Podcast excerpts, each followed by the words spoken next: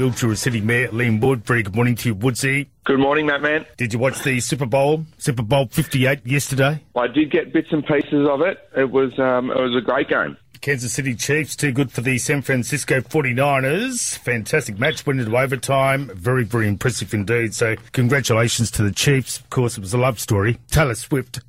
it's her team. Everything she touches goes to gold, mate. So it was a guaranteed win. That's right. It was always going to be a big show, but with her involvement, even bigger. All right. Now, the call for the community involvement in the Mildura Corroboree. What can you tell us about that? Yep, planning is well and truly underway for our biennial Mildura Corroboree event, which is happening next month on the 20th of March. So, for the first time, it's being moved from Nowingi Place to the new look Rio Vista precinct. So, that's going to be a fantastic event. But we're calling for all our local Aboriginal and Torres Strait Islander residents to be a part of it. So, make sure the event is very successful. And one of those ways they can do that is to enter the dance competition. So, it's open to Aboriginal and Torres Strait Islander artists, performers, and dance groups prizes of the value of 2500 up for grabs. So make sure you jump on, get your entries in. February 23, entries closed. So www.mildura.vic.gov.au forward slash corroboree 24. Also, making improvements to local neighbourhood playgrounds. Yeah, this is a really important one. Um, as the last couple of days of,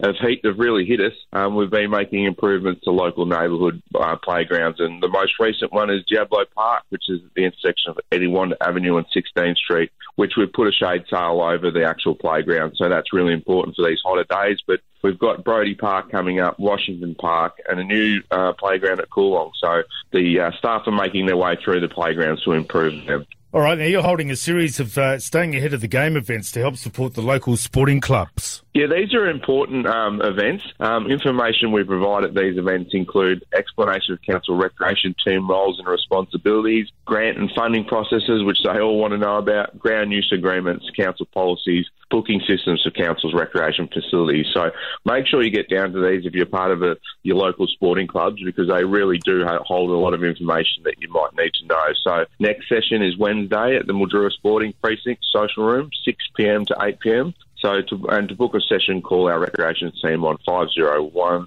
88100. And of course, uh, speaking of sport, you'll be looking forward to the footy uh, starting again, mate. The Premiership season. Looking forward to that. Great to have Richmond in town last week. Obviously, you're an Essendon Bombers supporter, mate. How are they going to go this year, you reckon? Yeah, well, it's, it's, it's got to be some light at the end of the tunnel. Come on, it's been 20 something years. So I'm not holding my breath, but um, like I said, it was great to have Richmond up uh, last week. I'm sure everyone involved, you know, the kids and, and the parents and all the organisers had a great time. Yeah, terrific stuff. Great to catch up with you, Liam. Thank you so much, mate. We'll catch up again uh, next week. Cheers, mate, man.